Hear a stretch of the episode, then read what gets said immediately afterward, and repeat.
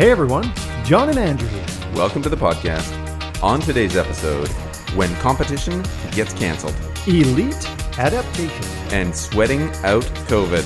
This is Obstacle Course. Let's go. Hey Andrew, we had our first five way. Yeah, we we We usually a, do three ways. Yeah. And we've been very good at them. But the five ways more challenging for many reasons. Why don't you explain quickly? Quickly. so it was a roundtable discussion Yeah. to get everybody's mind out of the gutter. Yeah, come on, people. Um, yeah, our first five way. Uh, it was a Zoom call. Everybody was in their own space, including yourself. You were even um, up in uh, in your home. In couching, because you told everyone I had COVID. Yeah. Well, I didn't exactly. You did. um, I said there was there was a, a possible COVID scare, which is true. You're, you're, you had a, a family member who had a possible contact, but luckily everybody was okay. I'm fine, people, and so is he. Yep. So yeah, we had our first uh, roundtable with everyone live at the same time. It was really actually quite dynamic and engaging. It, I, I'm really happy with how the conversation went. It, it, all thanks to our three incredible guests. And yeah, we we were talking about athletics in 2020, and obviously everything is different in 2020. We did talk about um, personal fitness and how to stay fit when you can't go to a gym for, for a large period of time. Um, we talked about that. We talked about how professional sports has been uh, changed and, and how some things have gone well, some things have gone quite poorly. And I will say, and this is an important thing, this was recorded before uh, the pro athletes were really quite in the forefront in in the news for coming to coming forward to stand up for social justice and uh, and actually like not being willing to play in in support of the Black Lives Matter movement and um, and what's happening largely in the United States, but also you know racism is a, a pandemic. So. Um, it, yeah, we didn't talk about that, but I- just thought it was important to state Yeah, sure, because when people are listening to this, they'll they'll be aware of, of what happened. Yeah, no, it was amazing discussion, and we brought three guests back. So these are three elite athletes. Um, we got Sara Gross, we got Adam Kreek, and we got Simon Young. Episodes 4, 27, and 36. 4, 27, 36. Yeah. We'll put that in the show notes because you won't remember 4, 27, 36. They're your lucky numbers for the I day. love numbers. um, you do. You're a numbers guy. Um, yeah. yeah. So Sara Gross, who was number 27, She was. um, she's the founder of Live Feisty Media. She has five podcasts now. Just finished launching her fifth podcast. Make sure you check that out. She's a media conglomerate. Basically, And yeah, I don't ever say that. yeah, and she's also an Ironman triathlon champion. Yeah, which is pretty good. And has a PhD. yeah. She's just, what can't she do? She's a go-getter. Amazing. Um, also, Adam Kreek. He is an author. He's got an amazing book. Yeah. Responsibility. Responsibility I think That's the one. That's it. Um, it, it's a great read. Highly recommended. He's also a coach, and he, you know, Oh, yeah, he won an Olympic medal, too. Yeah, he? he won an Olympic gold medal. So it, I love was- how we ended with that one. yeah, it, pretty pretty impressive crowd in the in the group today. Um, and then we had Simon Young, who was on episode number four, one of Yeah. our first ever, which we definitely appreciate. We were just getting going. We were so young and naive. Oh, we were. We yeah, we were young. Well Yeah. done. yeah. Um, and he's the owner of Monkey Bar Gym, Vancouver Island, an incredibly fit guy, probably the fittest guy in the room. And he's, you know, in a room with Olympic gold medalists and Ironman triathletes. So it's pretty impressive for Simon. It is. In fact, he just uh, had a PR for his um his uh what is that called when you lift the weights? Yeah. Um, Burpees, squats, lunges. Right, man. He, yeah, Push-ups. he, just had a PR. Yeah, one of those. He's done all those, but um, it's, it's the one where you just like bend down and just stand straight up. Deadlifts. Yeah, deadlift. Yeah. Sorry, folks. I don't. I do work out, but I don't weightlift. So anyway, deadlift. He just set a PR um 425. Whew. which which is amazing. Eh, Yeah. That sounds like a lot because It does. Is that a lot? It sounds like more than you and I could do together. Me and you, like, let's talk about us for a second. Uh, Get the attention away from these elite athletes. Speaking of elite athletes, let's talk about Andrew and John's regimes. yeah. We typically don't do a lot of weightlifting. No. actually, right? Like, I do none. Yeah. like, I work out most days, but never weightlift. Yeah, I've got like a medium-sized kettlebell and some small dumbbells, but I I, I am a big proponent. Um, there's there's a lot of ways to get exercise, and the most important thing is that you do get some, and that, that it works for you. But I- you sweat. That's yeah, the biggest. Yeah, we talked Yeah. about sweat a lot in this episode. Yeah. Um, as you might imagine, for a fivesome. Um, There's a lot of sweat, baby. a lot of red faces. Yeah, and yeah, the most important thing to get back on track, it, I think, is to get a regime that is repeatable. Yes. Um, and for me, it's doing it at home and with very limited uh, actual weight Mm-hmm. that I'm throwing around because we're not super young men, as hard to believe No, as that not. might seem. No. Um, so it's important that uh, that we're not putting a ton of strain on our joints. Well, and believe me, folks, you can get a hell of a workout through body weight. You know, body weight is crazy what you can do through all kinds of yoga, through cardio, through ra- you know um, rapid you know plyo movements in your garage. It's it's crazy. There's really no excuse not to continue to sweat. Is Yeah. kind of where I'm going with this. Yeah.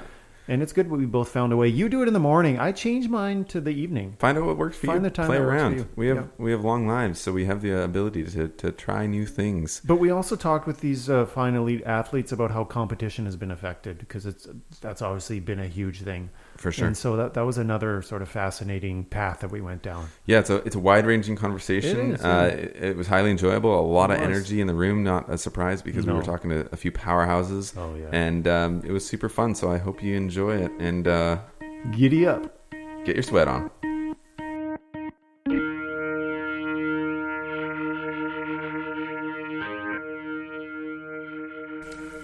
All right.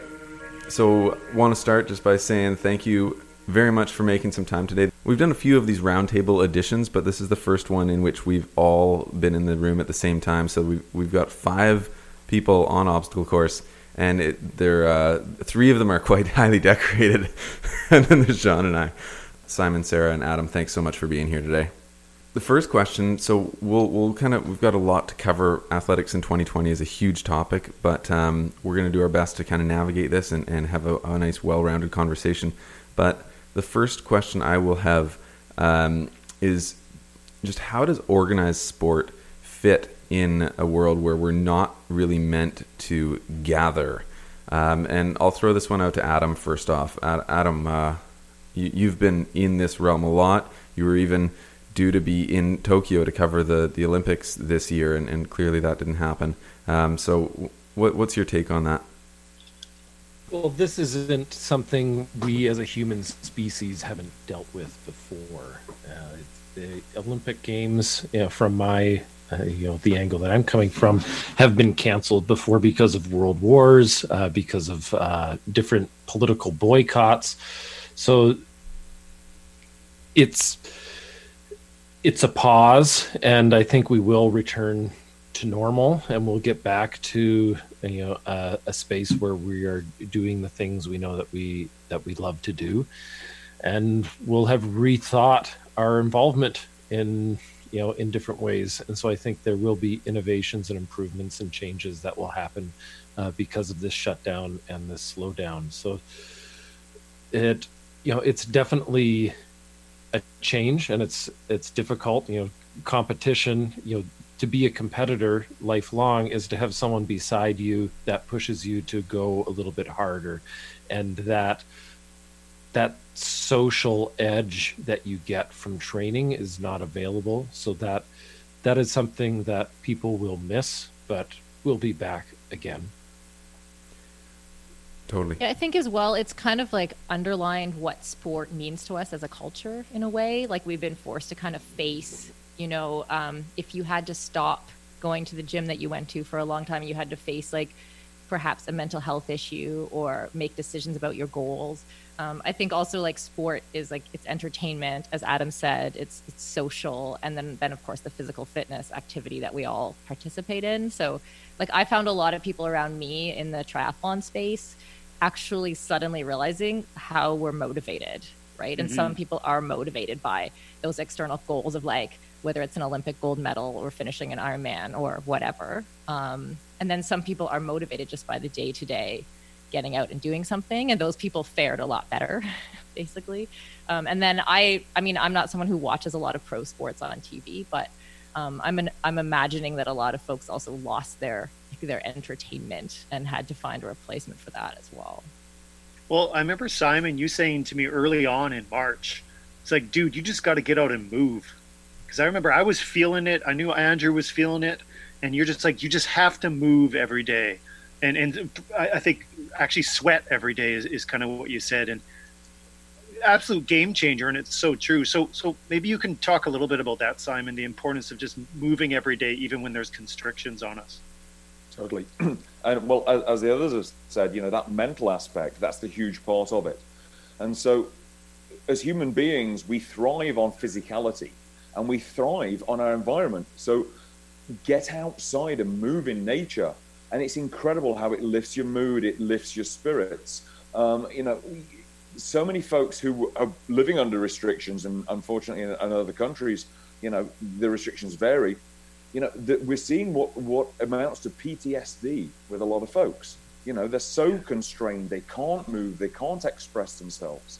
And so, like I said, uh, said to you, John, you know, just get out, get out, get moving, sweat. You change your your state, you change how you feel about yourself and the world around you, also, if you're spending a lot of time with people that you tend not to spend a lot of time with, actually distance can be a good thing as well. Yeah. Learn from submariners, okay? So distance is great, surely, is what you want. Yeah.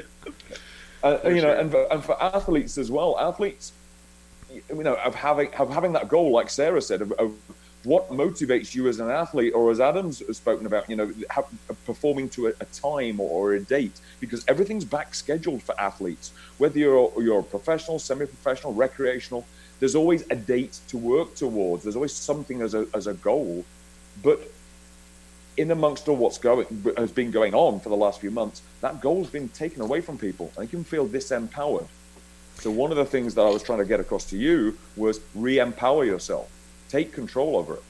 Go and do something for yourself, and that means move every day. Yeah, Adam, uh, I'm sure you still have close relationships with a lot of athletes that were training for for the, these games, um, and, and Sara as well uh, in terms of triathlon. From uh, that highly competitive mindset, how how might you have been affected, or, or how do you know that others have been affected by by the inability to, to compete when competition is such a huge part of, of the life. What what I noticed in the athletes training for 2020 was initially there was a sigh of relief because oh, I don't have to do that, and I know it was going to be very stressful and hard, and now I can put it off. And then there were a couple weeks off where like they're sending me pictures where they're biking with a case of beer on the handlebars of their bike. And they're like, "Yeah, I'm biking up the mountain and drinking beers. Like, I can, like, just enjoy my life for a little bit." And then, then you go through the time. Then there's some soul searching because you thought there's a lot of athletes uh, with the Olympics as their deadline where they say, "2020 is done. Then I'm going to take a big exhale. Then I'm moving on with my life. I'm." You know, I'm graduating from sport to this life after high performance sport, uh, the life after uh, you know pro sport, and so there, you know, there's some people who, and I know one athlete in particular from Britain who said, "I can't wait that much longer. I'm actually." Um, I'm stopping. I need to move on with my life. I'm excited for my life after sport. I'm moving on. But most simply just reset and said, okay, now I've yeah, and athletes are good at this. They're at, they're good at just grinding through. And now that the target has been reset, now we're training for 2021, and there's still an element of uncertainty, but life is uncertain, and uh, they've adapted relatively, you know, fluidly. And so, if you know, to go to your initial question, how might have I reacted? I probably would have done something quite similar to, uh, and you know, and stuck with it, and just, you know, had a you know first had relief second had a few beers third redialed into what's the new schedule and then fourth okay let's dial into training and this is the plan and now we're going for this date and now that i have more time it's more time for me to get stronger to get fitter to uh, make sure that i'm more prepared uh, yeah. than everyone else and if i can deal with this change more effectively than than the germans or the british or the americans then uh, then i'm going to end up ahead yeah, just just beer is not absinthe, right, Adam? That's, uh, that's yeah, yeah, yeah. Just that's that's part of Adam's story. Steer clear from the absinthe. Yes. yeah, you'll have to t- tune back to his episode for for that full one. Um, uh, Sara, anything to add there? Yeah, it's interesting that Adam brought up a friend of his who um, who retired because I also had a couple of friends who quickly just went, mm, I don't have another year in me. Um, and then I also saw another group of people who perhaps were injured um, or were struggling and didn't didn't think they couldn't have qualified for 2020 and suddenly had this new lease on life because it became possible again to make the team um, mm. and then and then what the thing i found the most interesting was the elite athletes i know pivoted very very quickly into whatever the next thing was. So if they were going to go for 2021 they boom went back to base training um, figured out what the next steps were very quickly or or retired because that's their next step. Um, but then a lot of the amateur athletes i know struggled really hard or had like a, there was a sliding scale there right? Um, so to struggle to figure out like well, what do i do without a triathlon on the table i don't like some people it was as much as i don't know who i am um, without a race. And mm so there was there's a lot of um, like a lot of content creators in triathlon have been talking about this, uh, and also um, yeah, I guess it's I I still see folks like now that there's a couple races back on the calendar, like in Florida, for example. Um, there's there's going to yeah. be a race in Florida, sponsored um, by COVID. Yeah, exactly, and people are going to go and do it, and and those are the people like the people who struggle the hardest with like what's my identity who i am who am i if i'm not a triathlete are like flocking to florida in a few months. And the rest of us are just like oh man what are you doing? Yeah. You know i, I think you both um, i think this both con- connects to just a human psychology component uh, especially for, for any, anyone listening. Just the whole idea of there is that initial relief with oh i don't have to do something i often dread which is really push my body you know? And i think even some people um, maybe even felt that like oh you know my local gym's closed down. Oh i guess i don't have to exercise anymore you know? But as we all know within like 48 hours for me it's just like oh my god. Like even angie's just like just go i don't care if you just go play with the neighborhood kids just go sweat somewhere because you're a different person and so even though you might have that relief it's just like we all have to kind of get back to a new normal quickly because our, our bodies and minds literally depend on it. We de- depend on our movement. And and it, maybe it's easier for for the you know the professionals or and the Olympians who are so used to a structure they just go on to a new structure, but for the rest of us, um, so we, we need to be reminded of the importance of having a structure. Well, and I think like an elite athlete doesn't just stop right? They just do it differently, right? So you don't have to necessarily be doing hard intervals preparing to race. You can suddenly go back to something, a training that might be a bit more relaxed. Um, so which is different because you're still getting that sweat, like as you call it, um, versus uh, versus someone who's just going to the gym suddenly close and then just they don't show up and they're actually not moving at all. Yeah. Um, which can which can descend, as you say, like into some darkness pretty quickly. Oh, for sure. Yeah. So I, it, it's a really interesting point that that's being brought up here in terms of the mindset and and different mindsets, uh, different reactions, and and really, um, if we look at a broader scale outside of athletics, people's responses to the pandemic have been uh, naturally all over the board. So I'm wondering if if we can think about that elite athlete mindset, like what is it? How do they um, control that and are able to make the switch to to still being productive and not um, and working towards that goal and and pivoting rather than just uh, feeling defeated. I, I mean, it, that, this is kind of the whole nucleus of obstacle course as a whole, but but also um, people are dealing with this in business or or in their personal lives with uh, with grandparents or parents or children who might be vulnerable. So, a- any ideas on how those high performers have made that switch or, are able to make that switch, um, and and how people who aren't training for an Olympic gold medal uh, might be able to utilize that. And, and Simon, let's start with you on this one.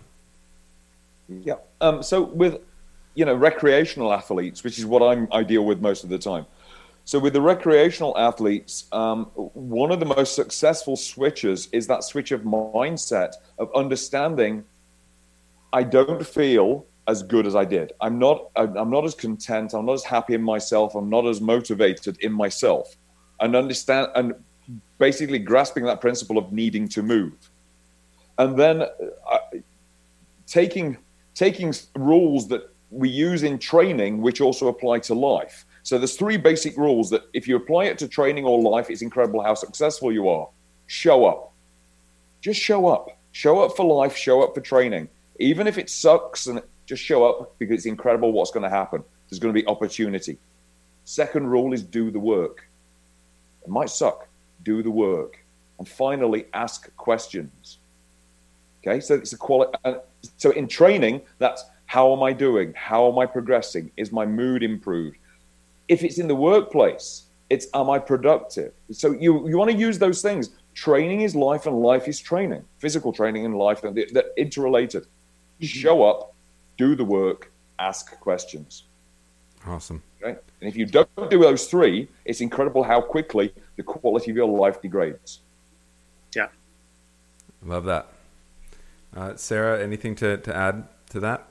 Well, I was thinking as you were asking the question, Andrew, I was thinking about how with with Olympians or elite athletes, you're literally those are people who have chosen to take on the weight of their entire country and go represent them or are yeah. trying to be the best in the world at something right so like there's a self-selecting group there a little bit in terms of being already like highly motivated and um I don't know, and like just getting up and just the things that the things that Simon just outlined, like th- those things, I think all come super naturally to an elite athlete, um, mm-hmm. and sometimes it can be hard to teach, or sometimes I've found with coaching to find something else in someone's life that they feel passionate about, and then help them understand, like to apply the same those same methodologies to how they're showing up for sport, like because you can't like at I do CrossFit now, um, and as we talked about before the show, but you can't. Um, like I show up to, I'm, and I'm 44 years old, right? I show up to CrossFit. Like one day I'll be like the top of the board,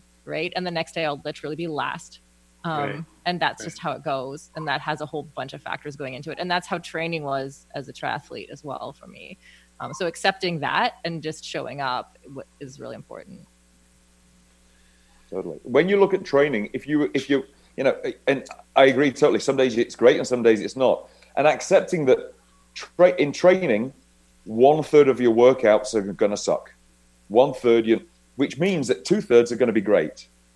So you know, one third you might you might not be as as great an athlete as you thought you you were or expect yourself to be. But there's so many factors. You know, the the stress levels, the recovery, all the things you bring into the training space and when I say a training space, it can be in your own backyard, it can be, you know, wherever's safe and comfortable for you.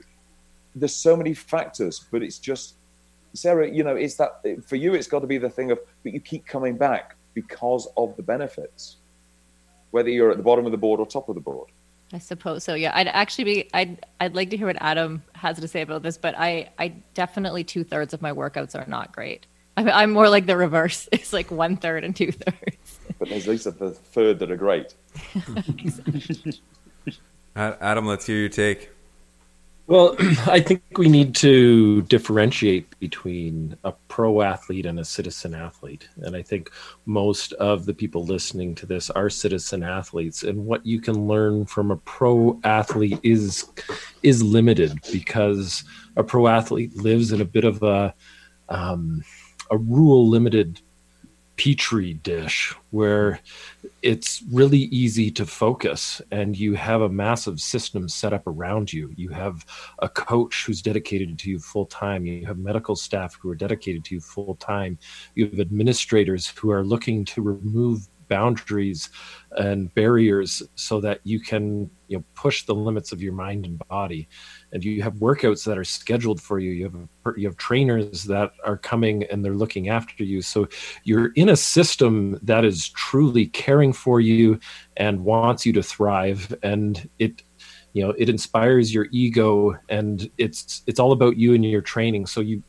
you know as a professional athlete it's really easy to stay focused and to keep keep moving forward but then when we move out to become a citizen athlete where we have husbands and wives and jobs and lives and bills and you know aging parents and like real life issues you know as when i was an athlete i'd push all of that aside. Because you know train for the olympics. This is the thing. I got to have the focus. But uh, now it's it's a game of of figuring out what's what's more valuable to me. And there will be there will be days where I don't work out simply because my wife needs me. She's sick, and my kids need me because they're young, and you know my you know father-in-law has Parkinson's disease, so I need to help go fix his gutters, right?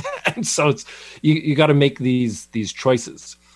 And so I think that I really love what Simon said. Show up, do the work, ask questions, and uh, the and I know in my life as a you know as a post athlete, what the one thing that I've done is is try to create an environment that encourages exercise and an environment that encourages sweat and activity. So a number of things I've done is one, I built a sauna so I can sit there and I can stretch and I can sweat. So it's Nice. easy to sweat.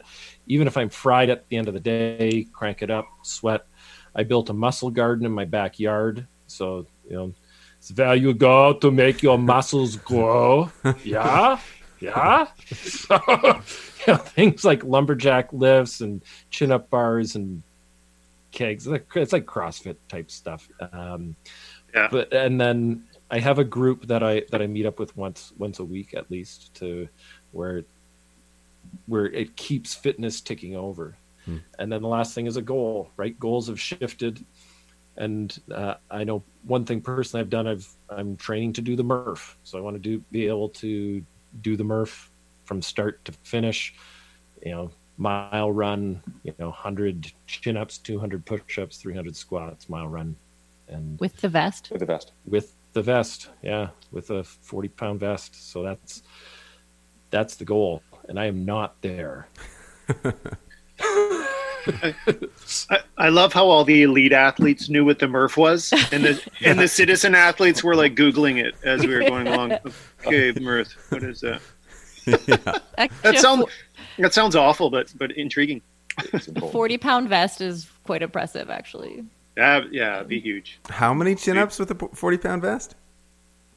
100 chin-ups two so you run one mile as fast as you can or at, at pace and then you do a various mix of so you can do like five chin-ups 10 push-ups 15 squats and then rotate through that and you end up with a tally of 100 chin-ups 200 push-ups 300 squats Okay. and, So you're not doing you're 100 done- chin ups in a row. Okay.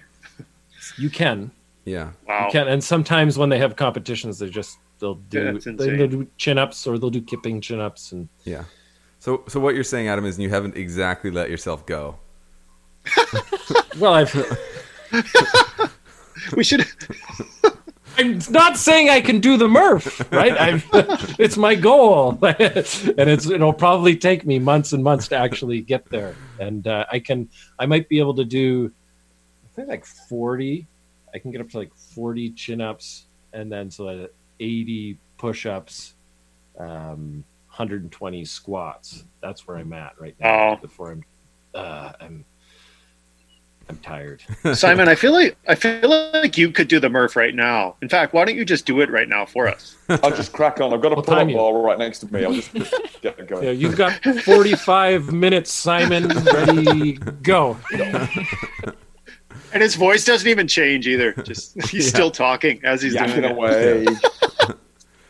This is supposed to be relatable, everybody. Come on. Okay, let's talk to those citizen athletes now. Yeah.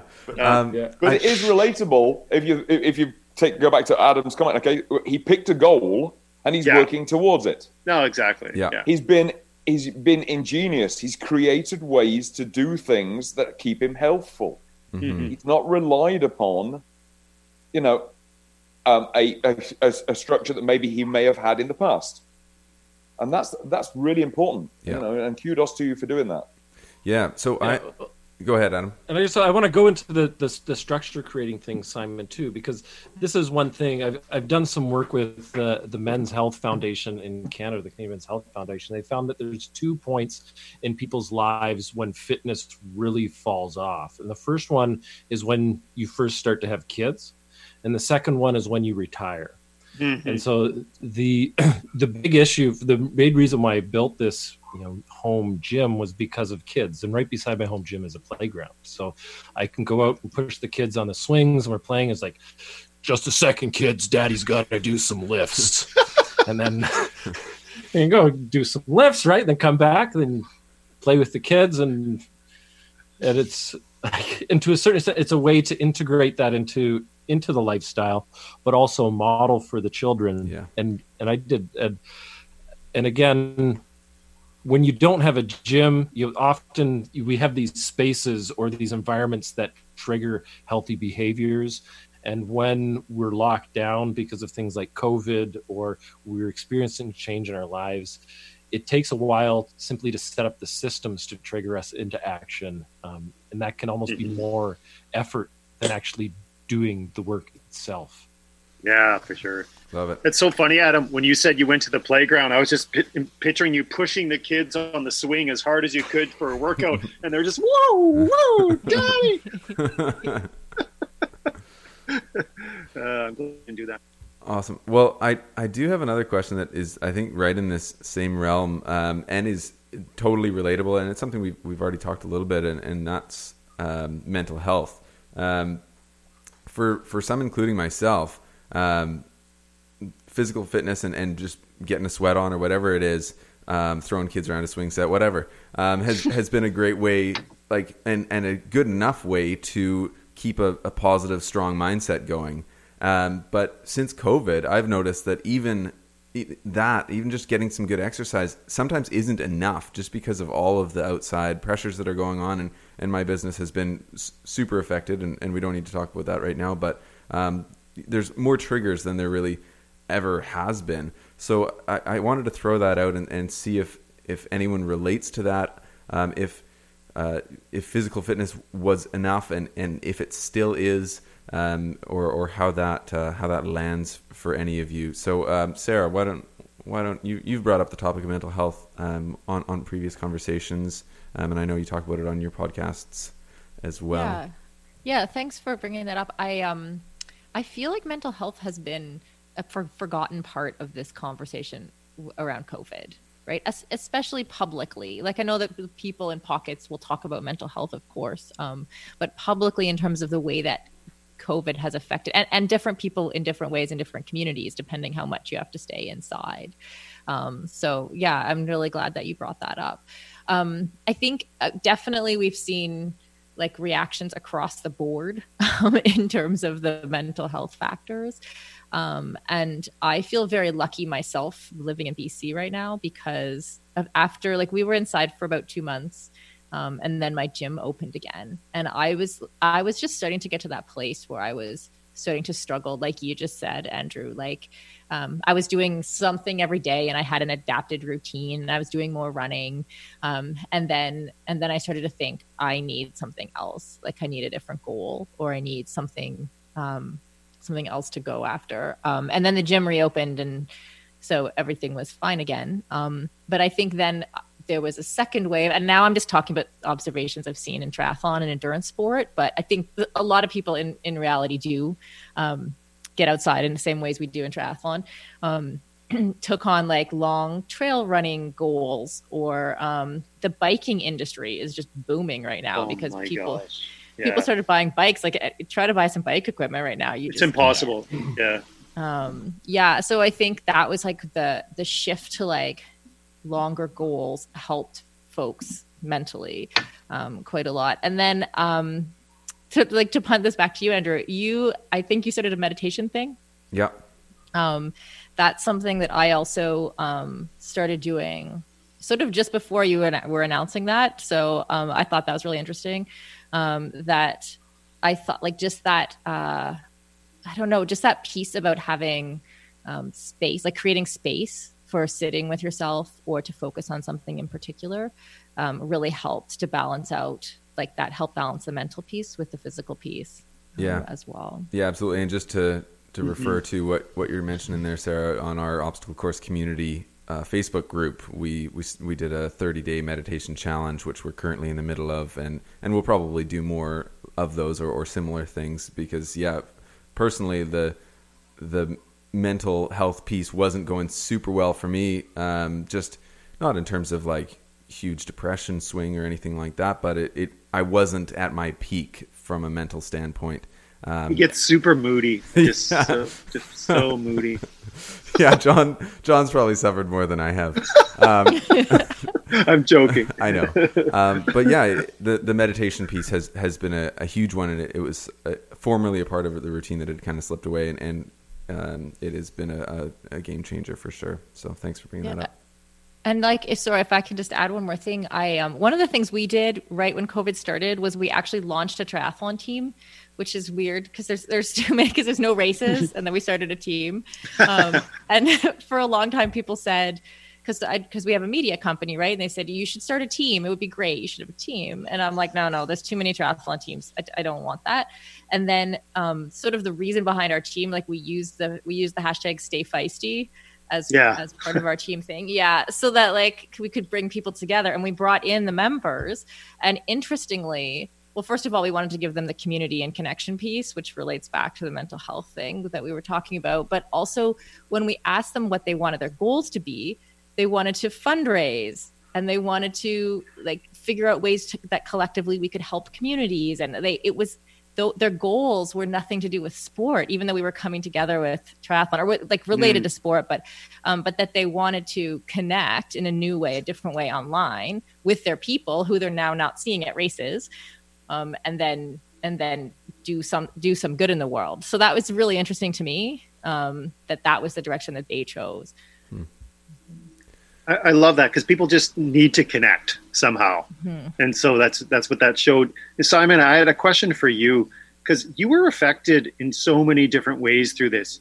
You're the owner of a gym that experienced a COVID closure, um, so that threw off all that. So you had literally probably hundreds of people that were depending on you to, you know, stay you know stay fit and stay engaged and, and then they were kind of without a gym and then you were dealing with that personally and and in your own life how did you manage that entire challenge um, it, and maybe you can kind of share sort of the, the toughest part and how you how you found a way through Hmm, interesting. Um, the toughest part was feeling disempowered at the beginning. So, wanting to do the best by the people who rely on us as, as a gym, um, and feeling every time we've been planning for this since January. Okay, so up front. So in January, we encouraged members to buy equipment, and we did a group buy of kettlebells because we we kind of knew this was coming. So as a business, we started changing our business model from January outwards. So by the time that most fitnessy type businesses like other gyms were shutting down, we were already in the throes of our plan for hmm. for resilience. So it helped me as a as a person because I had a gradual move into it. And it helps a lot of our members because even though we didn't fully disclose these were the reasons why, we actually changed the way we were training our folks. So we had more we had more variability, we had more so basically we went to get strong twice a week, sweat twice a week, and recover twice a week because we we anticipated stress levels are going to be higher. It's going to be so much harder. So putting more focus on recovery and resilience that way. So for, for me as a as a business owner, it I had a gradual lead in. However, once the restrictions really clamped down, then it, every day was a change. Every day was a new a new day and a new change, just like for everyone else. I had to make a mental shift to looking at each day being a challenge, a challenge and, and a test and a fun thing to do. Oh, I've woken up this morning and we can no longer do this. Great. What can I do? How can I think of a different alternative? So, for example, you know, if we go from, um, I said about our- our people buying equipment from us, and so we we went moved over to a model where we had daily workouts sent out to our folks every day, and they were equipment based. And we did that right from sort of February onwards. And then once we get to, to, to March and the gym closes, we then realize that half of our folks haven't got equipment. So then you have to think, okay, very quickly, let's find stuff that has no equipment. Then it's that thing of, can we get folks to do Zoom training together? Does that help empower them? Can we have Zoom meetings? Can we? So very quickly, as a business, we changed, and it helped me keep that focus. It helped me mentally be up as opposed to wallowing in, oh, everything's going to go. Um, there was a point where it looked like we were, we were probably going to lose the business. Mhm. And I put a video out Yeah. being honest with everybody.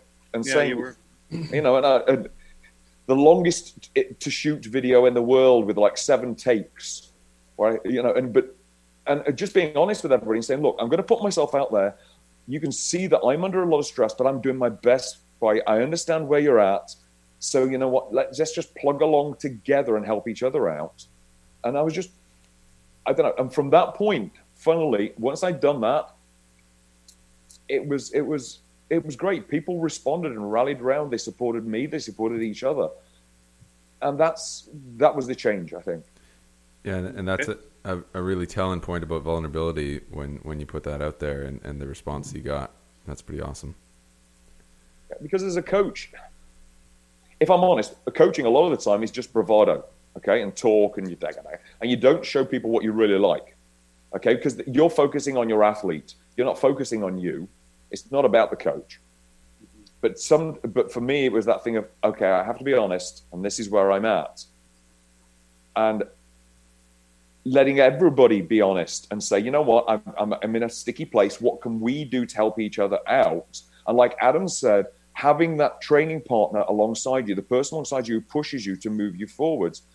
In this instance, you know, for us and for people that I associate with, those people moved us forward and motivated us. They uh, moved up our, our mood. They they helped keep each other accountable, and that's really empowering. And that's an incredible thing. You get to see the best of people. For sure. Um, I want to just swing this over to Adam before we move on here. Um, and anything to add on, on, the the mental health connection with with uh, with exercise and, and how you might have been personally impacted, or, or um, you might have seen others be be impacted similarly.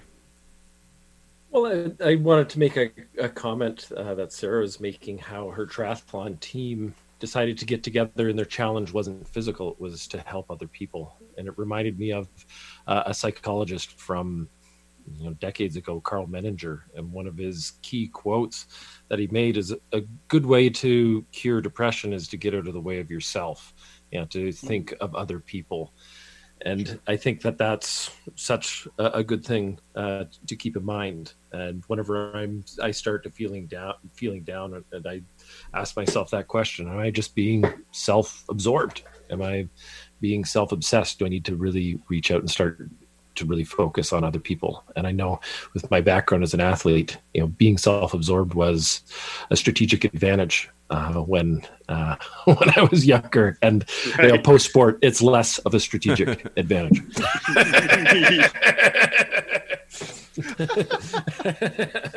so and so I, I don't know what you know when you were talking about you know depression and how uh, you know physicality helps depression. Uh, I just started writing down different notes of things that I find have worked for me. Certainly, sweat works. I, I love the sauna, but even from a mindset of self compassion, and you know, reminding myself that hey, look, I am doing the best that I can do, and I like. Uh, you know, sometimes I like playing different, um, you know, positive media while while I'm trained, like while I'm running or walking mm-hmm. or, or moving, and because I find often you know, especially remember when COVID first broke, you're you're following the news, you're figuring out what's where's all of the uh, you know the government assistance coming from, what's happening, where, where's uh, what's happening in the future, and it puts you in this this negative headspace. You know, sure. Donald Trump, Justin Trudeau, We Charity, blah blah blah blah blah, coronavirus, blah blah blah blah blah, right? And it's all just chatter, chatter, chatter, chatter, chatter. And so then I try to find some. I've been big into Earl Nightingale. I got his collected works from, and so just play that on repeat. So positive things. Another thing from physical training, uh, supplements. I find when I when I do hit a depressive low, um, inositol. I'll start supplementing with inositol, branched chain amino acids, and creatine. And I mm. find usually if I'm like if I'm getting low and I'm just feeling off, and I have this conversations with my wife too. She'll be like, "Uh, have you like, are you taking inositol? Do you need to go on another, you know, amino acid, uh, you know, supplementation cycle? And usually that just that will kick me out of it. Um, mm-hmm. So it just gives my body and my brain uh, what it what it needs. That's And awesome. Those are those are tools that I use. And again, usually when you're taking inositol and branched chain amino acids, you're also doing that in, in conjunction with certain exercise. Gives you a little bit of extra boost to push a little harder, and uh, the body and the brain and the spirit all respond. Awesome. It's great stuff. Actually, I was um, thanks for that, Adam. I was um, thinking about in terms of tools, right? I um, or coping strategies.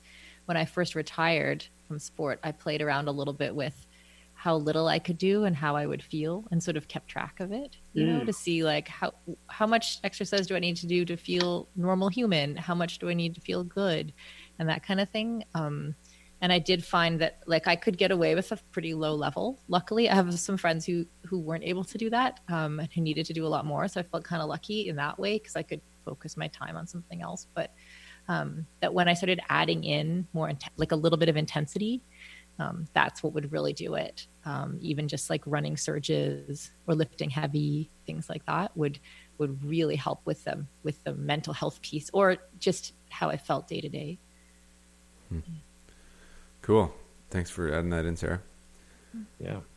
Um, I want to switch gears a little bit here and, and flip over to the the crazy world right now of professional sports. And um, we're we're recording this in the end of August, um, but it, by the time it comes out, things could have changed a fair amount. But for those of you listening and, and those of us here in this conversation, um, some of us are big into professional sports. Some of us couldn't really care less what other people do in a in a hockey arena. Um, but it it's been a, a bit of a, a marvel to behold um, how different leagues have approached this. Uh, how, for example, Major League Baseball, for lack of a better word, has been a shit show since starting back up with half their teams. It seems like have have been um, suffered outbreaks and and their schedule has been completely messed up. NHL has done fairly well up to this point. Um, it's uh, but the the question is really like, what is the role? What what role should professional sports be playing right now? Is does it make sense for them to be providing us with entertainment that that maybe we're lacking, but at, at what cost when it's actually um, leading to more outbreaks potentially and putting people further at, at serious risk of of health issues? Um, so. Uh, I wanted to kind of just just start the conversation there. Um, Adam, maybe maybe I'll throw it over to you. I, I'm sure John and I, because we're we talk about sports a lot on, on our own time, um, but not so much on the podcast. So we probably have some things to add in here as well. But Adam, do you want to just uh, start us off? Well, I'll start off by saying that I was one of the many people who dove into The Last Dance and revisited the Chicago Oh. Bulls from the 1990s. And my too.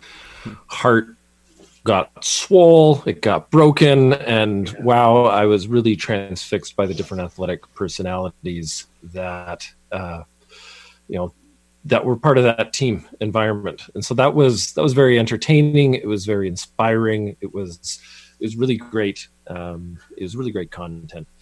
You know, as far as you know, you know, sport and society and what's professional sports role in broader society, it is it is a business, and I know everyone who'd be running each of these leagues would be working to figure out how can we maintain relevancy and how can we maintain some form of of revenue that will be a consideration so that we can like some of the teams won't be sunk the owners won't be sunk the you know the facilities will have enough money in place so that they can remain open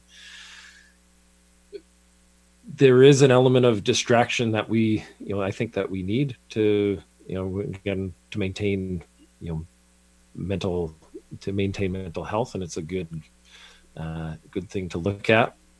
But i would yeah i think what what i've seen the professional leagues do where they don't have live fans and they're playing and they're you know playing as they play in their you know restricted arena and you know setting uh, limits around the athlete's behavior you know off court off rink i think i think they're doing the best they can and they're you know they're soldiering on and they're making the best of a bad situation I've you know I'm in support of what they're of you know of how the different leagues are, are approaching it. I've um, not that I've been following it in much detail, but I I definitely appreciate the resilience and the fact that they're holding you know NBA's holding playoffs, NHL's holding playoffs, and uh, there's something happening at least. Well, and the lack of fans hasn't been as big of a deal as I thought it was going to be. Like I've been watching games, and it's just like I'm watching. I'm there to watch the game, not the fans, really. And they've done a really good job of making it feel like it's still intense. And the players, they some of them have even said it's actually easier to be focused on the game than than being distracted by all the chaos around us. So, it, it, it, I don't think it was nearly as bad as I as I assumed it was going to be. Um, so you just love the sport.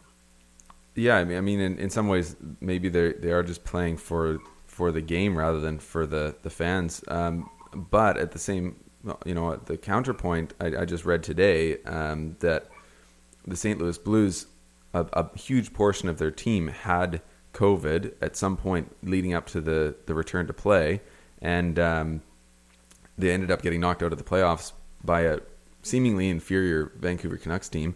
Um, but careful, Andrew. but but potent, like the the general manager basically said it was a, a good uh, it was maybe a good excuse, but a, a, lot of the guys were were seriously affected. But there's pressure on the athletes to come back to play, and um, right. and, and I, I, I, would question whether that's uh, that's really in the the best interest of the players. But again, Adam, uh, as Adam said, it is a business first, um, and and everything else kind of comes secondary. Um, Sara, any anything to add in there? I add like a big spanner into the, into the conversation. Yeah. I like I don't know. I'm just like I, am someone who and and you can probably guess it. Like I have trouble with pro sports and thinking about it because of how few opportunities mm-hmm. there are for women. Um, and so like I actually find that quite difficult. Um, and and how much money like that we as a society put into that um, in terms of what it means about our values. Um, and so there's part of me that's like, can burn to the ground and we can start over. That's fine. I'm yeah. good with that. Um, but like, I guess like the real questions I would have is like, if it, if, if pro sports really did struggle, um, like how much that really does actually affect our economy in real terms. Um, and I don't know. Um, that's just a question. And also like the entertainment piece, I think we've floated around a little bit too. Like that there are, like, I recognize that there are people around me who like when the hockey came back on were thrilled and and happy to sit at home in front of their television sets and that's also meaningful so like i recognize there are a few factors um, but part of me thinks like if we have to start over with pro sports like okay let's do it. And and also i've also seen um, pro women having getting more opportunities sometimes in industries that are um, suffering a little bit because often the pro women's teams or the events are um, cheaper to host or are are like they come by cheaper, right? Um, because that's just how it works. And so mm-hmm. um, there's been more sponsorship opportunities a little bit thrown to the women and things like that, which I've I've liked to see. Oh, and the Tour de France is about to have a women's race. Oh, are they really? Mm-hmm. The week so, after the tour, they have a women's tour for one week. I think I think that's such a such an important and beautiful point you bring up, Sara, and I think it's so true, and a lot of people agree with you. And I think maybe it's a good good moment to announce um, that I think your new newest podcast coming out actually deals with that topic. Does it? Does it not? Oh yeah, thanks for that. Yeah, um, yeah. yeah. It's called Unfazed, um, and I've worked with two. I've worked with two women um, for a really long time who are diversity, equity, inclusion experts, um, and I know them through triathlon. But they're both freaking brilliant, mm. and they have such great things to say about inclusion around race uh, and gender as well, which is a big problem because folks who don't fit into the male and female categories struggle in sports too mm-hmm. um, and so uh, they i yeah so we we had a turning point for other reasons um, where the world started to listen to some of those perspectives as well um, and we've now launched a new podcast today just discussing and they dive deep like issues on we recorded we actually recorded the second episode because the first episode is going to be recorded live hmm. um, next week and nice. um, yeah yeah and they um, yeah and so they went it was it's called nice white triathletes is the first episode or the second episode yeah they they literally like talked about race in a way that i've just never heard before so um That's Yeah, awesome. Yeah. Okay, Cool. we'll we'll put that in the show notes. Cool. uh, and there's been so much amazing stuff being spoken about here, and I, I'm so grateful for all of you and, and your uh, unique perspectives. It's, this has been such a rich conversation. Maybe th- this will be the, the final one that I kind of throw out there, and it's one that I've been um, pretty excited to to bring up. Um, and it, it's it's about the relationship between uh, team versus individual that we often see playing out in athletics. Um, and now we're getting a reflection of that in society dealing with COVID, um, where some people are are not team players, basically, are are really thinking about themselves, um, whereas others uh, are more about the collective and and in getting through this together. And I just wanted to um, put that idea forward and and see uh, what perspectives you might have or what you've learned from from teammates or people that you've interacted with in athletics and, and how that might um, be reflected in, in our culture today. So, Adam, I'll throw that uh, spicy meatball at you to s- start off. Small question. That's a spiced meatball. well, the first thing we're we're talking about about about team sports and and you know what's good for the team isn't necessarily good for the individual, and what's good for the individual isn't necessarily good for the team. And even you know myself, my business got shut down. I've benefited from CERB. I've benefited from different social, uh, you know, forces that have uh, you know have come into play to you know to allow you know businesses to thrive in this uh, in this shutdown. So you know with with that support, there's also comes a certain responsibility to you know uphold some of the norms that society is pushing forward, and it's you know it comes back to my background as a rower. Everybody does it alone, but together and you have to figure out how can I do this as best as I can alone, but do it in step with other people. Mhm. And I'd say, you know, philosophically, I might not, I, I don't necessarily agree with all of the, you know, restrictions and lockdowns, you know, simply because of, um, you know, my physicality and my mentality and thinking, you know, as an individual, I think there is, you know, there's an element that of that we need to be exposed to these things. And there's i have a fatalistic side of my philosophy where you know it's like Drago from rocky you know if he dies he dies And I love that reference. and it's so there's and that part and of my brain. he did brain. die. Yeah, unfortunately. he, yeah, he does. Apollo does die. yeah, spoiler So alert, there's- everybody. there's always this part of there's that part of my brain and i know that it's it's not a popular opinion and it's really easy to get you know to, you know, to get into interesting and then then i'll see on the other side you see people overreacting and you know they're they're over consuming news media and uh, they're over restricting you know their lives and their mobility. So you know although myself personally if I were to choose to live away, it would be far more open and interactive than would otherwise be dictated by you know the rules of society. I know that this is this is what society has dictated, and you know I'm wired to be a team player, and so you know I will hold my opinions, and I will walk with the team, and I'll do what the team says, and that's uh, you know, and that was the way that we operated as a, a rowing eight. You know, you would have uh, nine individuals. You'd have your coxswains, the eight rowers, and the coach. So, say ten individuals in a room, and you decide that at a certain point in the race, you're going to put on it on an attack, and you you believe that you know for that boat to do its best, you have to put put in uh, a focused push at the 500 meter mark, but the rest of the team decides that it's going to be at the you know 12 uh, 1250 mark.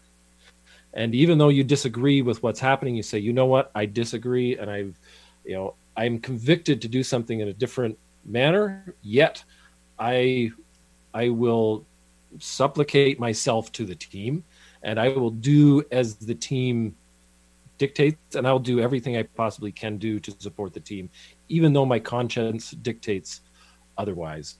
And so i'd say from a you know from what I bring into you know the current environment from you know a team place is is that I can hold a different opinion and have different feelings and urges inside yet still go along with the team and still feel like I'm following my conscience because you know I do understand you know the needs of the team and the needs of the many outweigh the needs of the few.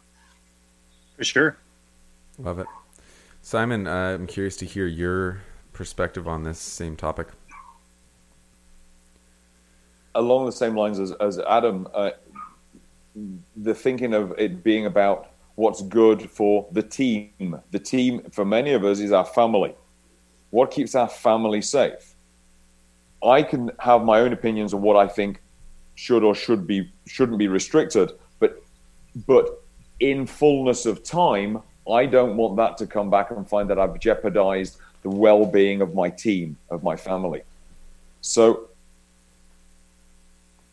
I think taking that that that perspective of what what do you choose to do that's going to be the good of good for your team, the people closest to you, over your own well-being. You know, you, what you want. It's what's going to be good for the, everyone else. How can you be the best version of you today for those around you? So Adam mentioned about you know being with your kids. If be if spending time with your family and which is incre- an incredible thing and is so valuable that if that's the way of being the best version of you today then that's the great thing to do. To spend time with your family and to keep them safe. It doesn't matter whether you think you should go and you know go and do some physical activity with hundreds of other people. Does that keep your family safe? Or can you be selfless and think about your team and what you need to do for your team. Okay? It, we don't know. It's always a best guess. Okay? You're going to do the best you can today. Nobody's going to call you on the fact that, well, yeah, but if you, you know, different information comes along tomorrow. No, you did the best you can today. You've got to look at yourself in the mirror. You did the best with the information that you have and were selfless and did the best for your team that's all anybody can ask. Yeah. Yeah. It's awesome I stuff. think if we if we see it even larger and think of like Canada as a team, right? We're pretty lucky right now because we had um, whatever you think of our leadership, we had pretty good leaders. We had good, good, reliable information coming to us. Um, we've been able to manage the spread of COVID better than almost anywhere else in the world. And so we're really, really lucky in that way. And so I think in the fact that culturally we're able to do um, like what Adam was mentioning, like align ourselves with with what's best for the team. Um, that's something that we find, I think, on average, easy to do as Canadians, and and mm-hmm. you can mm-hmm. see like other places where they don't have their team coach and captain aren't quite as strong of, of character. What other places are you talking about? I, I don't know. Just uh, yeah. if, if, if something yeah. springs to mind for well, someone, well, you know. we can bring it up later. Uh, yeah. Uruguay, Uruguay, definitely. yeah, those Uruguayans. Um, but but it, I agree, Sara. The the team, the the coach, um, or captain or whatever. But also, I mean, it wouldn't. It's the individual um, perspective or the the difference in culture about individualism in the states that like that's got to be a factor as well. You can't just Absolutely. dump it all on Trump. And so, w- is there anything in that in, in terms of the the cultural approach and mindset? Yeah, I think I don't know how Canadian culture came to be what it is. I think our little strain of socialism that that we have that's um, different than the U.S. has has kept us safe in a lot of ways. Um, so that's been that's been super helpful. But you're right. Yeah, there's definitely like huge cultural pieces that have affected our ability as a team to stay focused. Yeah. Mm-hmm. Awesome. John? You know, I, I, to be fully honest, guys, I'm still thinking about Adam's Rocky analogy because I love, I love Rocky, and and I think it's important to, to just say on the COVID thing, even though COVID killed Apollo Creed, um, Rocky killed COVID later on in the movie, and and that's the hope we can all have moving forward. Is that how that went down? It's, Absolutely. Isn't that what you're trying to say, Adam? If not, then go wa- just Yeah. go rent Rocky Four. You know, watch it. Rocky it. Four. It was, uh, Dolph Lundgren. It was the classic. Perfect. Well, that's Oh, seems like a good note. Good note to end on. There is an analogy that that maybe makes sense to one or two of us in the conversation. Um, Which is like sto- story of my life, honestly. Yeah, for sure. Yeah, well, I I just want to um, I just want to thank you all for for doing this. This is uh, it's the first time we've had five in a in the room. Um, it, it went uh, amazingly well. There was a, a lot of really interesting thought um, and messages going out there, and and um, and and a great example of dialogue that not everyone's agreeing on all these subjects, but we could still have a, a really robust conversation and get along and and disagree yet um, respect one another, which I think is another thing that uh, we need more of in our culture. So, um, thank you very much. I am excited to keep in contact with with each of you. Um, we appreciate you very much, and, and thanks for doing this today. Yeah, thanks, you guys. Awesome. Thanks for the time. And that's the episode. Thanks for listening, everybody. If you'd like to continue the conversation, You can find us at all the usual places. ObstacleCoursePodcast.com. We're very active on social media, Instagram and Facebook at Obstacle Course Podcast. And speaking of Facebook, we have a great new growing community called the Obstacle Course Community that you can join, dialogue with Andrew and I and your fellow listeners about the previous week's episode and any obstacles you're dealing with.